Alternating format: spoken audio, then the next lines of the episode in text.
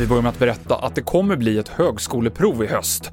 Provet kommer genomföras, men det är max 27 600 personer som får skriva det och enbart de som inte redan har ett giltigt provresultat.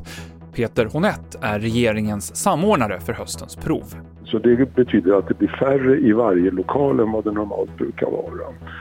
Därutöver kommer man naturligtvis att behöva genomföra vanliga åtgärder med att se till att det är ordentliga avstånd mellan de som skriver, att eh, hålla avståndet när man passerar ut och in eh, och så vidare. Provdatum blir söndag 25 oktober och när anmälan öppnar nästa fredag så kommer det bli först till kvarn som gäller tills provplatserna är fyllda.